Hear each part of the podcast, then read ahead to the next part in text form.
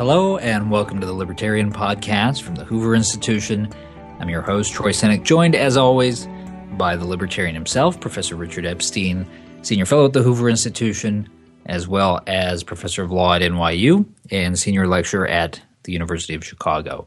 Today, the future of free trade. And Richard, you know, we have been living through a couple of decades really where there seems to have been something of a bipartisan consensus that free trade was a good thing. That Democrats have been drifting away from that more quickly than Republicans over the past couple of decades. Still sort of a, a minority position until fairly recently, but now you've got Donald Trump, the Republican frontrunner for president, coming out strongly against international trade deals. Bernie Sanders sounding much the same note on the left, and Hillary Clinton starting to drift in that direction as well. So before you and I get into the specifics of sort of the current controversies here, why don't we do this?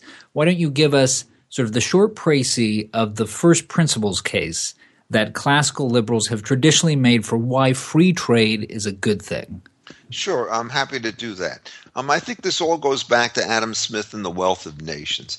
And the way in which you understand international relationships is always to understand them in relationship to ordinary uh, transactions between two human beings or two corporations within a given country. And the key principle that one devises under these circumstances is the principle of uh, basically comparative advantage, which rises from the division of labor. Uh, so, what Smith was able to demonstrate is you had two people who lived completely autonomously, making everything for themselves. They would be worse off than if each person decided to make that thing for which he had the comparative advantage over the other, and then the two of them traded. And it was generally a pretty optimistic story that took place under these circumstances because both sides were left better off by virtue of the trade um, in question. Uh, when this gets carried over into international relationships, the argument is that nations often have advantages the way people do, and a system of free trade that is one without hindrance, tariff barriers, quantitative restrictions, and so forth means that each country will produce that thing for which it has the greatest relative aptitude. They will then swap goods, and each side will benefit from what's going on what's nice about the principle of free trade is it doesn't only work for dyadic relationships, that is, relationships between two people. If you have a huge economy with all sorts of people in all sorts of different nations, uh, the more the merrier, because when you have free trade across an entire system, it means that there are many more choices for firms in any given country uh, to do business with firms in other countries. And it turns out that it kind of cycles back on itself in a very nice way. Uh, so that if you are able to sell in foreign markets, it may well be that some of the components in your products will come from the very markets to which you want to sell. And if you have an active market in components, an active market in finished goods, an active market in agriculture, an active market in intellectual property, what this will do is tend to rise all ships. It will, of course, like any form of trade, result in competitive losses. If I were in a position in my own country where I were the dominant seller of horseshoes and somebody comes along with a better horseshoe or with better even an automobile, or what will happen is the old trader will lose out and the new ones will take over. In the domestic market, we've always taken the position that these kinds of shifts in fortunes are a necessary price to pay in order to improve the aggregate and now in international trade, the argument is if it turns out that there are any domestic losers, the whole system has to be questioned or shut down. And that is a ruinous situation. There is no way in which you could get the overall advantages from free trade and try to create a world in which every firm turns out to be a winner. In the long run, that may well be the place, but in the short run, dislocation is a necessary part of a free economy. Okay, Richard, let me get you to address some of the criticisms that we're hearing a lot today. Bernie Sanders, sounding a note that the left has been hitting for a while. This is from an interview uh, on Meet the Press last fall. Quote, We're in a race to the bottom where our wages are going down. Is all of that attributable to trade? No. Is a lot of it? Yes. And then a few sentences later, I do not want American workers to compete against people in Vietnam who make 56 cents an hour for a minimum wage. Close quote. You hear that a lot, Richard. Why would we want an even playing field with people who can consistently undercut us on wages, on regulations, etc.? Isn't it inevitable that those people are going to eat our lunch? No, I mean, what happens is it turns out, suppose they supply us with goods at these very low prices. Uh, when we get that, now we have two benefits on the domestic side. One, we may have consumable goods, which we could get for a very low price. And so the people who essentially get lower wages are also people who are paying lower prices. In addition, what happens is you could take some of these low price goods from overseas and incorporate them into products that you can sell overseas at a lower price precisely because your components are good Uh, so there's nothing about this system about free trade which says that you're necessarily a loser because it turns out that even if workers lose, consumers and firms start to gain. Now, what also happens is, is that the people earning 56 cents an hour doing certain kinds of work overseas are not necessarily doing the same kinds of work that could take place in the United States. Uh, so you have somebody earning very nominal wages in Vietnam, and you try to put them into competition with Americans who are very good at uh, precision tools and, and, advanced manufacturing, there's no way that hiring 10 people at you know $50 an hour, let's say, um, is going to substitute for one good American machinist who can do the work in this particular country. And it's also important to understand that if you actually want to look at the manufacturing jobs, which seem to be the bellwether, in those states where, in fact, you have generally good local climates, the number of manufacturing jobs is increasing. And in fact, it's probably true nationwide that we now have more of these positions than we had before. Uh, what happens is when you're talking about situations where the differential wages, these people are starting to produce differential goods. And it could easily be the case that if you try to produce certain of the goods that are cheap goods that you get from overseas. Domestically, you would get nobody to do it. There's also another answer which I think has to be taken into account, which is many of the wages that you see in the United States are artificially high uh, because these are people who are protected by strong union rules of one kind or another or protective tariffs. And what happens is these wages are not sustainable in the face of competition. And so when things come in from overseas, it turns out to be highly disruptive. In fact, that's one of the advantages of a system of free trade. What it does, in effect, is it allows the price system system to point out to various countries and states uh, that their particular modes of production are inefficient. And since the new goods come in and the old people go out to make goods elsewhere, what they have to do is they have to fix things up domestically in order to remain in competition with people overseas. If you shoot the messenger by making free trade impossible, what you do is you strengthen the monopoly interests that you have at home and you reduce the likelihood of corrective action starting to take place. Uh, so what happens is somebody like Bernie Sanders is always an alarmist. If he understood the way in which the system would work, he would not make these kinds of claims. Um, and so I think those are the first and perhaps the most essential ways to do it. There are other variations that take place in terms of innovation and the like, uh, but we could talk about them later if you want. I want to turn now to Donald Trump for a minute and touch on one of the arguments that he's making. It, it, relates to your most recent column, although you didn't specifically talk about it there.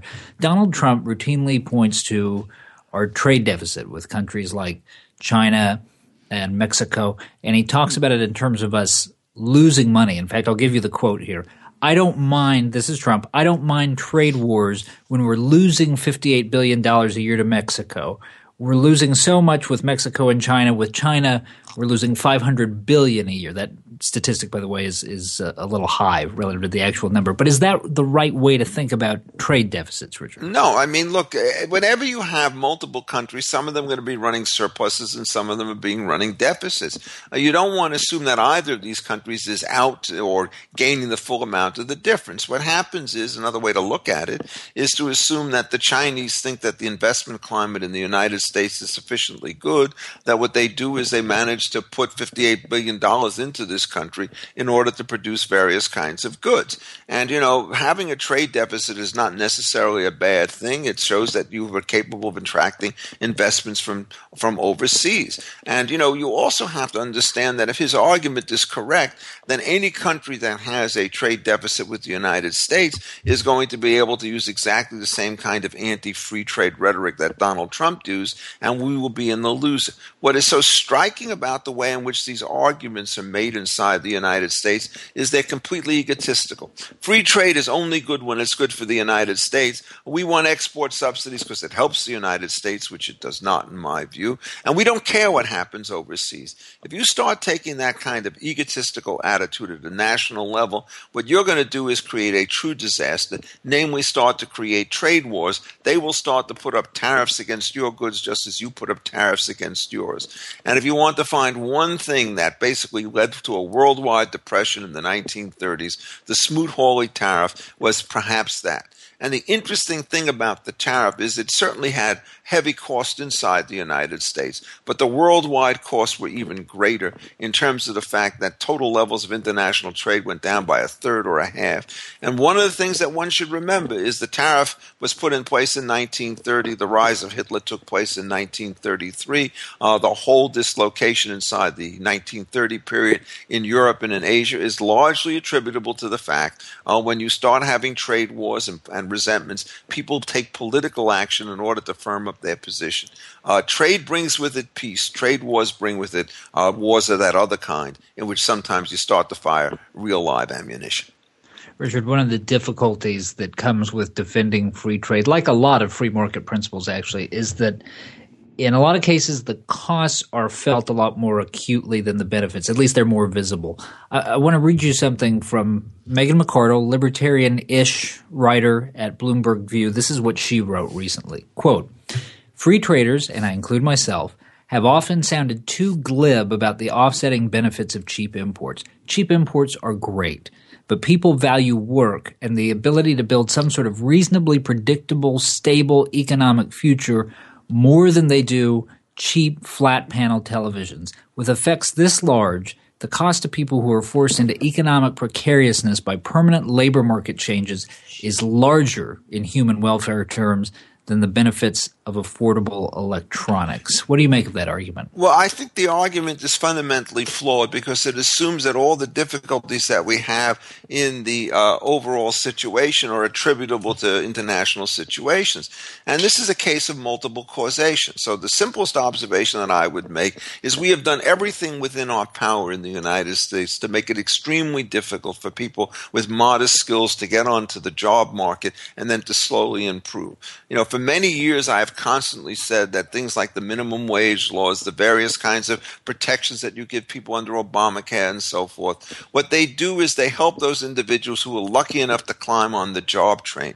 But they make these positions so onerous to employers that they automate away from them, hire more skilled law, lawyer um, workers, um, export um, jobs to other countries, and so forth. If we really want to get a situation where we could create economic opportunity in the United States, we cannot assume, as that argument from Ms. McArdle assumes, that the domestic labor markets are absolutely hunky dory.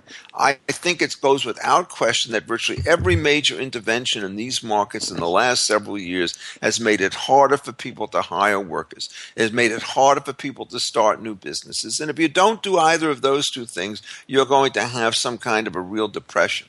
And so, what you need to do is to understand understand that we can't assume that the United States is this perfect Eden. Everybody else is trying to corrupt us. What we have to do is to turn the spotlight inward and to understand, as we do not understand today, that we have made some humongous mistakes in virtually every one of these kinds of areas. So, just to give you a simple point, if you announce that people are going to have to pay extensive coverage for Obamacare if they have somebody working for them for more than 30 hours a week, what's going to happen is 29 hours are going to be the norm because the moment you add one more hour, you're not going to add just another cost of 8 10 12 or fifteen dollars. All of a sudden, it's going to cost you another two or three thousand dollars a year, uh, which turns out to be you know another couple hundred hours that these people are going to have to be paid for, and it's just not worth it. So over and over again, what you want to do in the domestic market is to make them flexible enough so that when there's some exogenous shocks, people will be able to move around, and that is not the way the situation works today.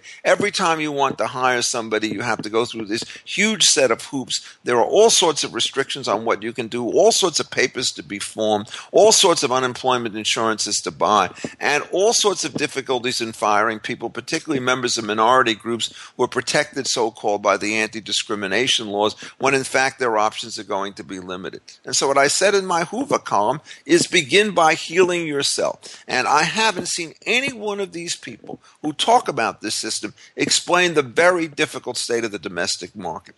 Now, there are differences. One of the things that if you live in a place like Illinois that I do much of the year, it's my residence, uh, what you find out is it's losing jobs to everybody around it. And why is that? Because it has the worst system of workmen's compensation, has extremely high real estate taxes and so forth. It has very strong unions and very strong uh, sort of opposition to the right to work laws and so forth. A lot of the jobs that are lost in Illinois are going to Michigan, Wisconsin, and Indiana, which are eating us for lunch. That's not a question of free trade across international national barriers. That's a state which simply doesn't want to correct its own internal deficits. Bruce Rauner is doing a heroic job to try to fight this, uh, but when you start looking at Michael Madigan and company inside the legislature inside Illinois, you realize just how enormous a problem we have. And these people always point to somebody else as being the source of their defect, and they never let the spotlight shine on themselves.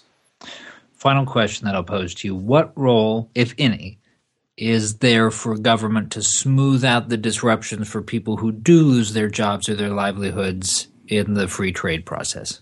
Well, you know, we do have a system of unemployment insurance, a mixed blessing to be sure.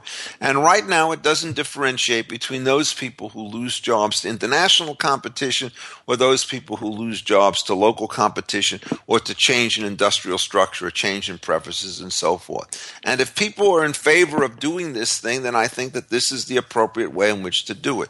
What you do not want to do is to get yourself into this hopeless game where you look at somebody who's lost a job and say, hey, this job was lost to a Chinese company, so you get twice as many benefits as somebody who's lost a job to somebody in Alabama or Tennessee or some other southern state which seems to have more hospitable labor relationships. So there's a little that you can do to ease this. And I'm not sitting here saying that what you have to do once you believe in free trade is to abolish some system of unemployment compensation. It is worth noting, however, uh, that if you make the compensation levels too rich, it means that people become reluctant to go back to work. There is a serious moral hazard problem. And uh, before they basically shortened the um, unemployment compensation period from 99 weeks down to under a year, I believe, there were just large numbers of people who preferred to stay out of work, collect their compensation, and fix up the house on non pecuniary income in order to game the system. Uh, so there's no free lunch in this. The world is filled with shortages, and it turns out that unemployment insurance is certainly a tool that you have to put on the table. Um, but I think it would be a mistake to ratchet it up now that the free trade trade issue is there. First best solution is to make it easier for people to, who lose jobs to get new jobs. And one of the things that you do with un- high unemployment taxes is you tend to retard a little bit, but a substantial bit nonetheless, job mobility, which is the name of this game. All right. Thank you, Richard. And thank you to our listeners. And remember, you can find Richard's weekly column, The Libertarian, by visiting Defining Ideas at hoover.org. And you can follow him on Twitter at Richard A. Epstein. For the Hoover Institution, I'm Troy Senik. Thanks for listening. This podcast has been a production of the Hoover Institution. For more information about our work, please visit hoover.org.